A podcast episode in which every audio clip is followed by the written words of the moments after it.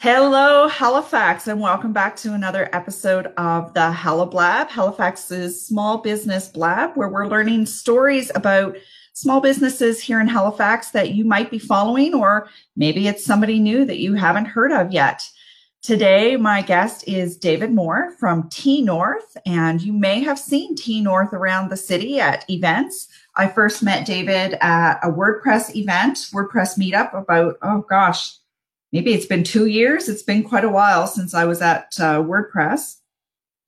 And um, learned about the story of T North that night a little bit, but I thought this would be a great opportunity to share the story with Halifax for people who don't know you, um, because I don't know if we see very much of T North outside of the peninsula. So that's one of the things I want to find out about today.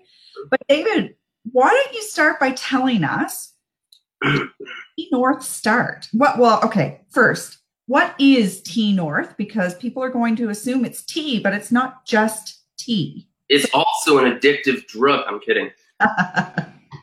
no. Uh, okay. Well, actually, it's good to start at the beginning.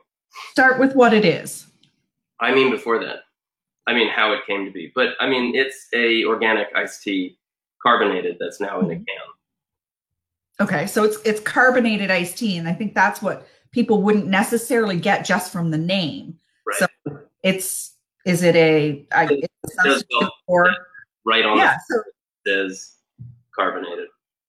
right. So it could be a substitute for all of those bad carbonated beverages that we shouldn't drink, right? Absolutely. In fact, one of the reasons that we do what we do is because sugar sucks and pop Mhm. sucks, and we don't add anything like that to our tea.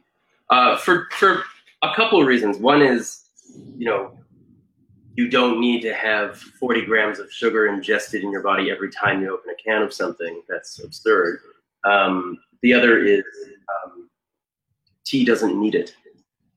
You know, like the flavor of tea can be good if you make it properly. It's what I found out from working in tea for a decade. And, um, uh, you know, adding tons of sugar, adding tons of milk, you're just covering up what the tea should taste like. And unfortunately, a lot of people, especially on the East Coast, don't know how to make tea properly. a thing. You mean you're not supposed to put the tea bag in the kettle and boil it all day? Right, exactly. and then when it looks like it's not dark enough, just add more tea bags. Oh, come on. There are probably hundreds of thousands of people across the Maritimes who drink their tea that way. Oh, I'm sure there are. I have met many of them. I have witnessed it. I had a my partner that I started my loose tea company with. Um, we were visiting her parents once in Cape Breton, and I remember coming home. We came home at like two or three in the morning, and we found this little teapot sitting on their stove on its own dedicated burner, and the burner was on like two or three, and they were asleep in bed, and we were like, "Oh, they probably forgot to turn it off." And so we turned it off, and it was like an instinct. Her mom got up, walked out, turned the stove back on, looked at us, and went, Don't you ever shut this off well, I have Acadian roots. My grandparents are French, and they I it was almost the same thing. I don't think they'd leave it on overnight, but certainly they put the tea on first thing in the morning with three or four tea bags in the pot and leave it boiling all day. It was the strongest tea you could ever drink. We call it, uh, she called it Cape Breton tea sludge. It's probably very similar to Acadian tea sludge, yes. so, okay, so tell us how Tea North came about. Sure. So T North started technically in 2010. Um, I my grandfather owned a tea company when I was in high school called Darjeeling Direct. They imported two teas, green tea and black tea from Darjeeling, India. And I, you know, I got to observe how that business worked when I was in high school. And and I always had this kind of cocky feeling in the back of my head of you could probably do this better. You know, but I was in high school and arrogant and stupid. Um, so in in 2010, um, I called him up one day and I said, I'd like to reopen your tea company, which had closed by then. Um, and he said, okay, why don't you, instead of reopening my tea company, why don't you study with another tea company that I had an affiliation with in Arizona? and um, and go from there and see what you'd like to do from that. So my now ex girlfriend and I sort of teamed up with this company in Arizona, and we kind of got schooled on tea for a year and a half.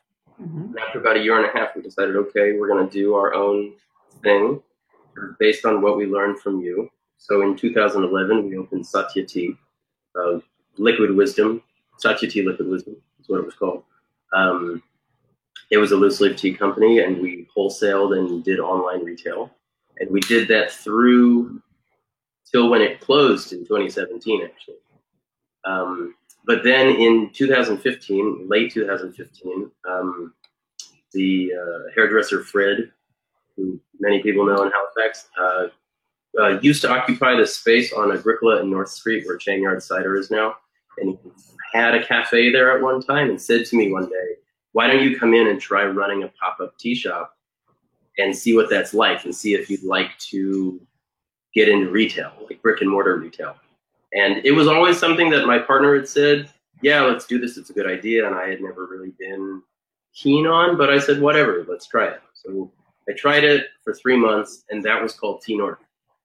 And the whole reason behind the name was a tea shop in the north end of Halifax. So we did that for three months. I did that for three months. And then from October to December, realized I do not want to be in retail, especially in Halifax. Um, but it was really like I was up every day. I was burning out. I had my other job as well.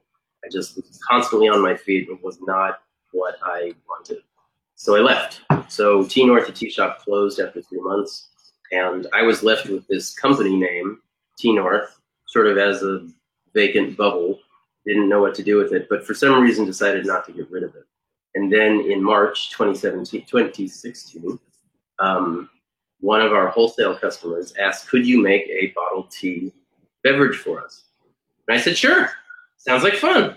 Uh, and it worked out really well, and it was called Tea North. And it was in a thin plastic bottle that wasn't carbonated.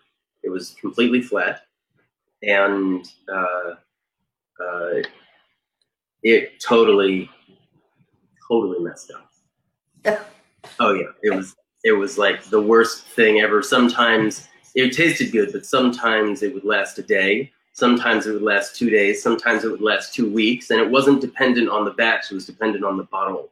So I mean, it was all over the place, and it was driving us crazy. And for two or three months, it drove us up the wall and and through a whole bunch of loops. And then one day, we tried switching in things like citric acid to see if you know certain preservatives would help us keep it longer.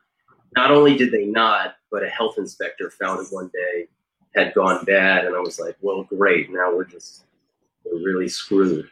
so um, at that point, it was around June 2016, and um, I went to John Allen, the uh, owner of Propeller here, and said to him, because I, I, had gone to elementary school with his kids. And so I sat down with him and I said, look, this is what I'm doing. Can you recommend anything that I could do better?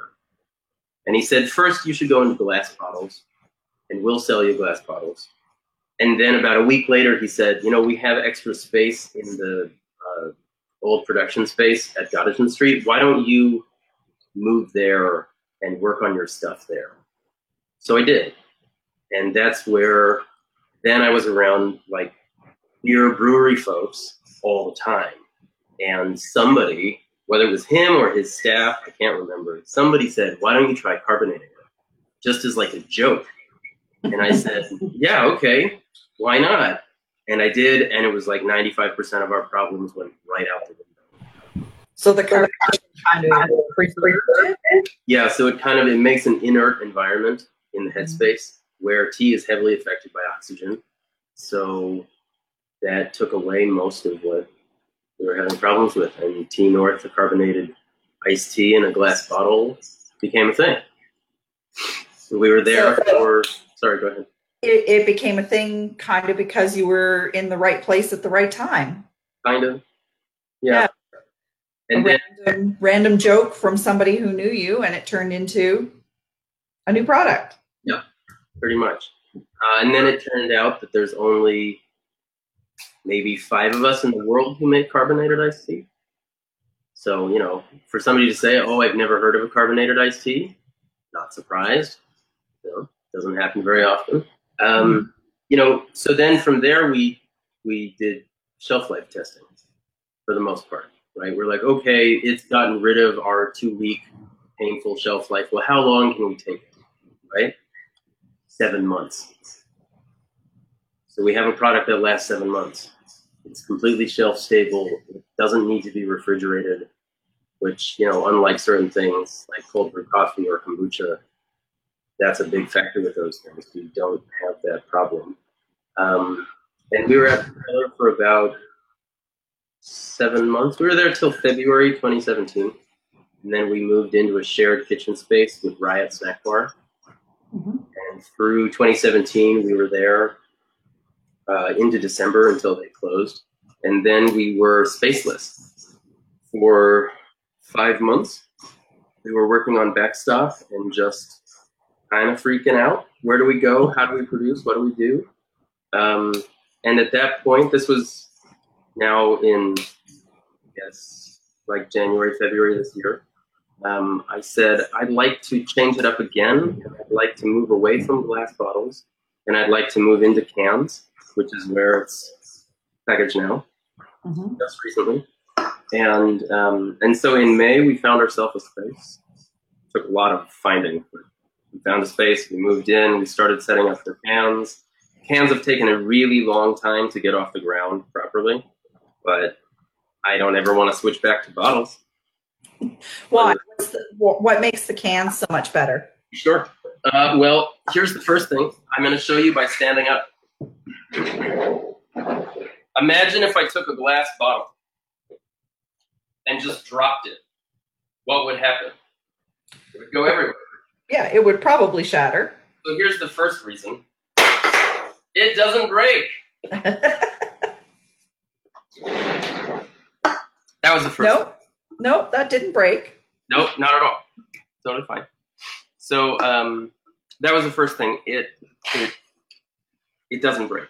And glass breaks, and that creates a big shipping problem. You know, we couldn't sell online with glass bottles. And as you know, I'm an e-commerce web developer, so selling online was a big sort of proponent proponent I wanted to be able to include in Tea North, and since I wasn't able to for two years, it was very frustrating.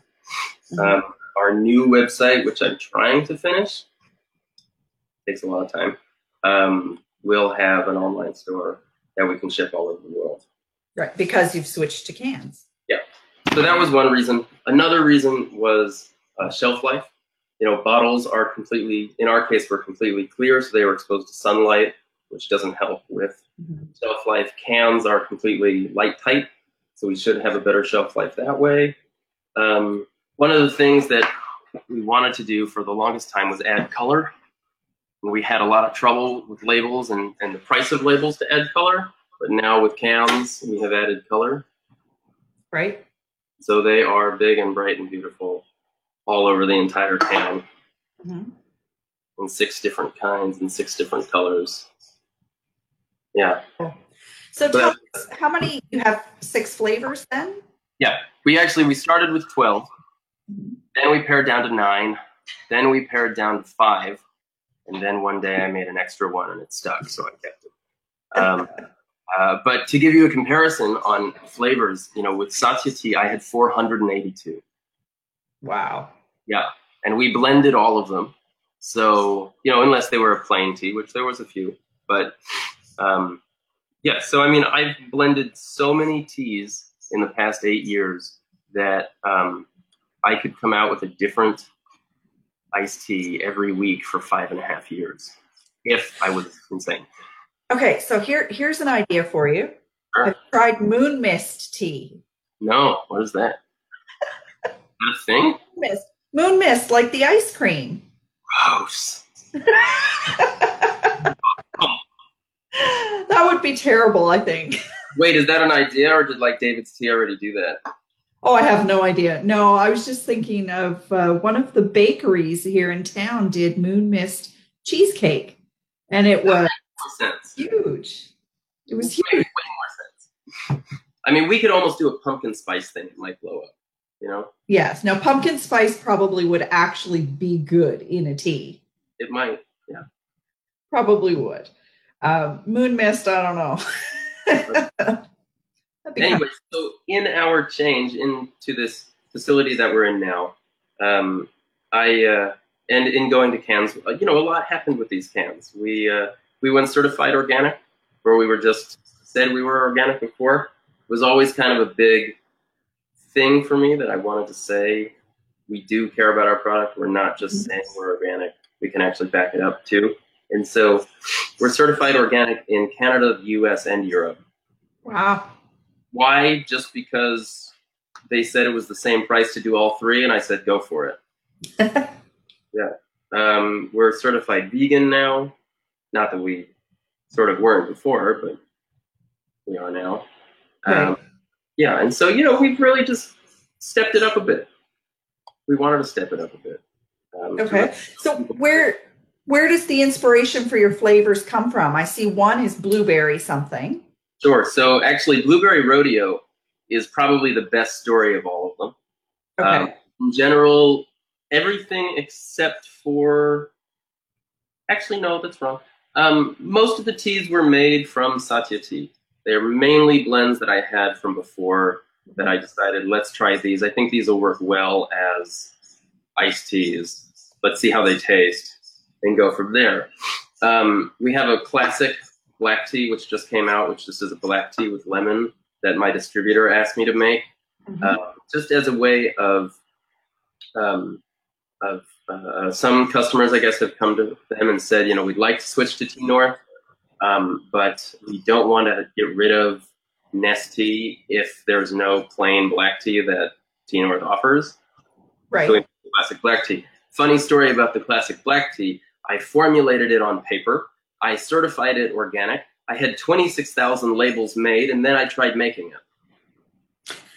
Oops. Cart before the horse, a little. Right. a little bit and actually um, one day we were i only made it maybe a month ago uh, for the first time i handed a cup of it warm to my employee and i said here try this and he tasted it he goes oh yeah that's really good i was like thank god um, but you knew you had a market for it. You just had to configure it. right yeah but i had never made it i did definitely do it backwards because if it had turned out that it didn't work then i'd be screwed then i would have to reprint labels and I'd have to go back to my organic certifier and say, I need to make a change. What do I do? You know, but um, Blueberry Rodeo, this one, has actually a really nice story, which is we were at the Jazz Fest in 2017 selling tea, and mm-hmm. Blue Rodeo was playing one night.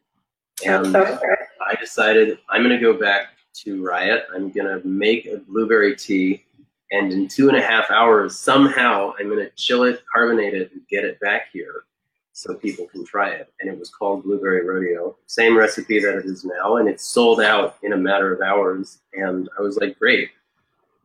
Welcome to the family. That is, that's a pretty cool story. And on top of that, Come together. Blueberry Rodeo. Oops, let me just up. Blueberry Rodeo just won a silver medal in the Global Iced Tea Championships in California, Wow. wow. beating out Starbucks and Teavana.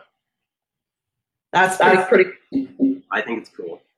Yeah, that's, that's yeah, that's pretty amazing. yeah. And then um, about a week ago, um, Starbucks emails me asking if I can send them samples just so they can try it. And I was like, yeah, no, but that's cool. Yeah, but you might want to keep that one close to your heart. A little bit, yeah, for now. That's pretty cool, though, to even just to get an email from Starbucks to say, "Hey, uh, we think we need to try this." Yeah, right. And I actually I um I asked them why they wanted it and how they had heard of us because we're not in, in Washington. It was their head office emailing me, um, and they said we saw you at the Global Iced Championships, and currently we're just looking for inspiration. Right. In other words, Yeah. copy it. Well, maybe who's to say they wouldn't, but you know, they might, and I don't want to sort of run that risk. Right. You know, one of the things that I noticed after that email was I went back to the Global Iced Tea Championship site and I looked up where they placed, and they were all, I believe, all of their teas came in bronze. But then they have some sparkling teas that came in under us, and I was like, oh, you are coming out sparkling tea, so that is a thing that we. I don't want to say we beat you to it, but us little dinky company in Nova Scotia definitely outdid you. So Mhm. that's kind of cool. Always kind of cool when somebody, when a homegrown company beats the big guys to something. Always, always cool.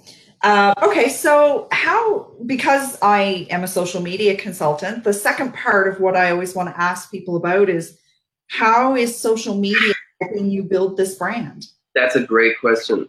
Um, I feel like social media could be helping us build this brand even more, but uh, we had someone who worked with us on Instagram for a while, and then he left to do something else. And since that point, I've been in production every day, all the time. So sometimes I'm here till three in the morning, which sucks.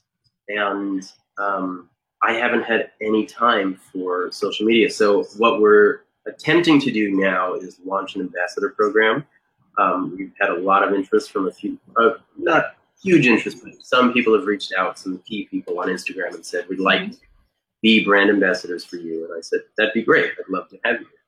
Um, so I think that will be a direction that helps us go down social media a lot better, um, especially as now we're talking to distributors out of the province.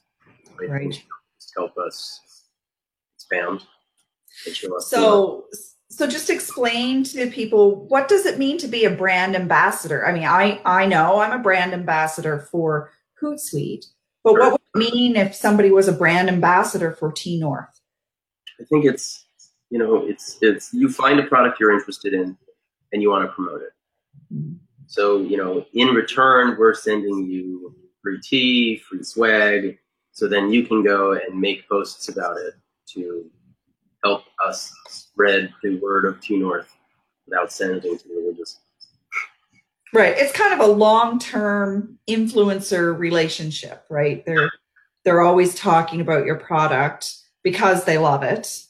Um, and and they're supporting the marketing activities that you have it, but it's a little different than just paying an influencer to post one time or or paying an influencer to blog about you once. It's it's a longer term relationship. Yeah. Yeah. So that'll be interesting to watch because your stuff will be appearing all over the world. No, actually, two of the people that we're interested in working with right now, they intentionally travel a lot, and so I'm like, great, take it, go, go places, wonderful. Okay, so um, getting into some influencer marketing, and uh, I'm going to pop the links in for all of your social media so that people can can follow you if they want to. Um, what, I, what what's the biggest lesson you've learned from this being a startup in Halifax? What's the biggest business lesson you've learned so far? Don't start a business in Halifax. I'm just kidding. Okay, we're going to edit that out. no, it's um, God, that's a good question. Um, well, I mean, you know, I've worked for myself since I was 16. I'm 30 now. Um, you know, I've taken other jobs in the past as well, but um, I've worked in the music industry. I've worked in web. I've worked in TV. I've worked in a couple places and film as well. And um, I think the number one thing that that is lost on people who are not entrepreneurs is um, the fact that it's hard. It's it's not like you can just start a business and go right. You know, you can't just leave your day job and assume everything's going to work out and you're going to be fine because you're not because things are always going to come up and at the end of the day say you're working a desk job and something goes haywire you still get a paycheck usually something goes haywire in your own business if you don't fix it you're screwed you know Um, it's it's the hardest thing to have to cope with. It's nice to be able to make your own hours. It's nice to work for yourself. It's nice to be your own boss. It's not so nice to have to chase clients. It's not nice to have to write contracts, do your own accounting, do your own administration, do your own manufacturing, do your own processing, blah blah blah blah. Mm-hmm. Um, you know, it's depending on what you do. Of course, that variable changes a little bit. If you're making food, you know, realize you're going to have to stay up some really long days, some really long hours to make sure what you're doing is safe, good for people. I mean, unless you're just making stuff filled with sugar and you don't care. But. There's there's a great joke I saw on probably on Facebook a few years back that was something to the effect of entrepreneurs are the only people who leave a 40 hour a week job so they can choose which 80 hours they work.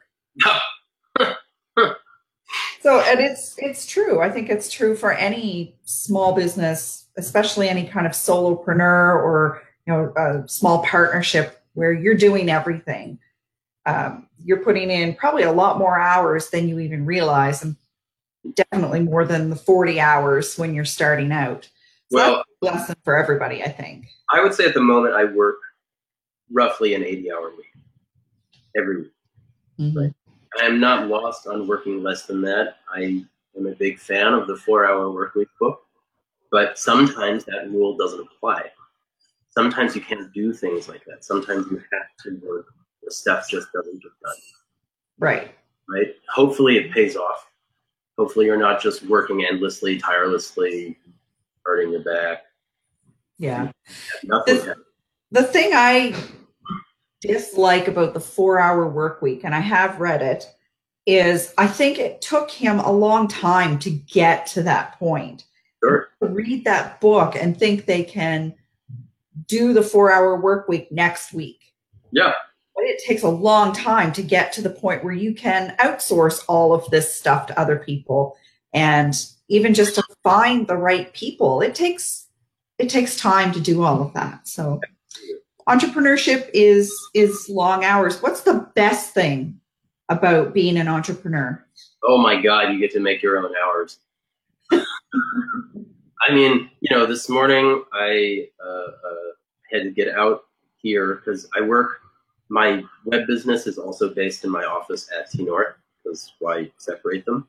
Mm-hmm. Um, and so I had a client pick me up from my house today to drive us out here, and but he was like, "What time do you want to start?" I was like, "Ah, early." He goes, "Okay, like eight. I'm like, "Nah, ten 30.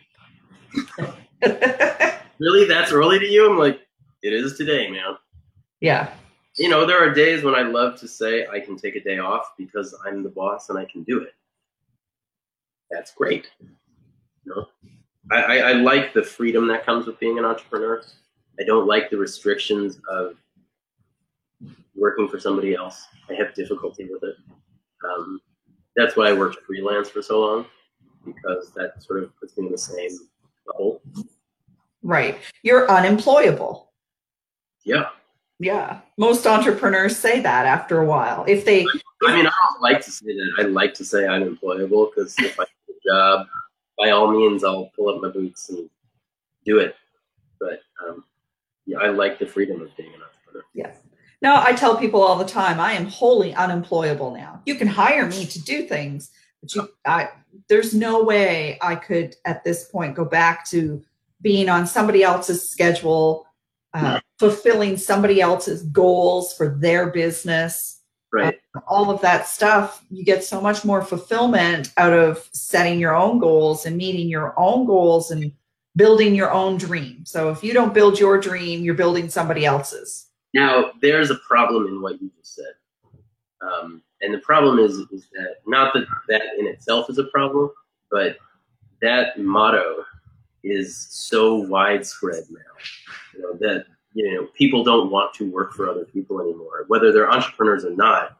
Like my generation, millennials, working for other people, that's a hard thing. They don't grasp that very well, right? I mean, that's not an insult; it's just common knowledge. Um, and the issue with that is that it makes it really hard for me to hire people. Mm-hmm.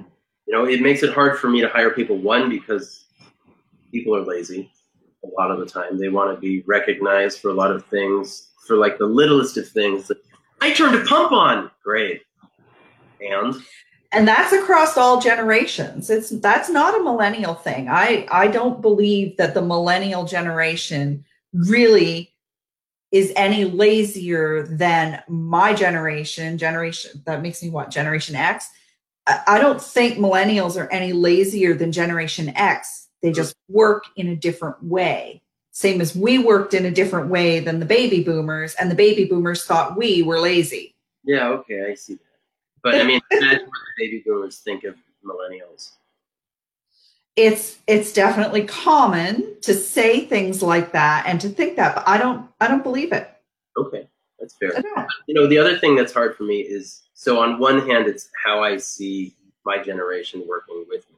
On the other hand, it's me being from that generation saying, you know, if I'm of that mentality, I should assume that everyone is of that mentality of I mm-hmm. don't want to work for somebody else's dreams. And so my one of my big things is let's automate as much as possible. Mm-hmm. I try. It's expensive as hell, but I try. Yes. Absolutely. I wish I could do it more. So, okay, so I want to close out by asking you one last question. Uh, what if if you could give advice to somebody who was starting a business in tea, in food, in anything, what's your best startup advice for a small business? It's a really hard thing to say for just anything, you know, like, uh, uh, I would say actually, um, I'm going to repeat advice that I got from somebody else, not directly to me, just I heard it. Uh, Mark Cuban from Shark Tank. Yes had this whole thing where he it wasn't on Shark Tank, he was just on YouTube and he was talking about small businesses taking out a loan. And he's like, if you're gonna start a small business, don't borrow money to, to start a small business. Start it yourself, scrap to start it, figure it out, and then when you know it works, then talk about getting money, getting investment to work on it. And and I kind of wholeheartedly agree with that. You know, when I started T North, I started it on about $500. Um, we made it in my kitchen and my girlfriend's kitchen. And like the process in which we made tea used to be that we would put tea bags, not tea bags, but tea filters with tea in them, sealed in big metal bowls about yay big, and uh, steep them in there, take the tea bags out, put them in a deep freezer, wait for them to cool down, put them in a pitcher, and slowly pour them into each bottle. Mm-hmm. I mean, you know, it was really ridiculous, but it didn't cost anything. Right. Right. And I think my biggest problem is that too many entrepreneurs now want to do something and they're like, oh, I can do this, but I'm going to have to invest 80 grand just to try it. It's like, well, you could just make it in your kitchen and stick it in a store and see what happens. That yes. would be better. Uh, I had a very similar discussion with a client yesterday who has a great idea for a new app. Um, yeah. she's got she's got this thing that she does with her clients that would make an awesome app. And if you could go on her website and you could fill out the questions and have it calculate everything and produce results, which uh-huh. many websites can do, hers doesn't. She's she was thinking okay this is this is what millennials will expect. This is what advanced businesses expect from me. I need to do this. But development of an app could cost a lot of money and she doesn't have the money to put towards that right now.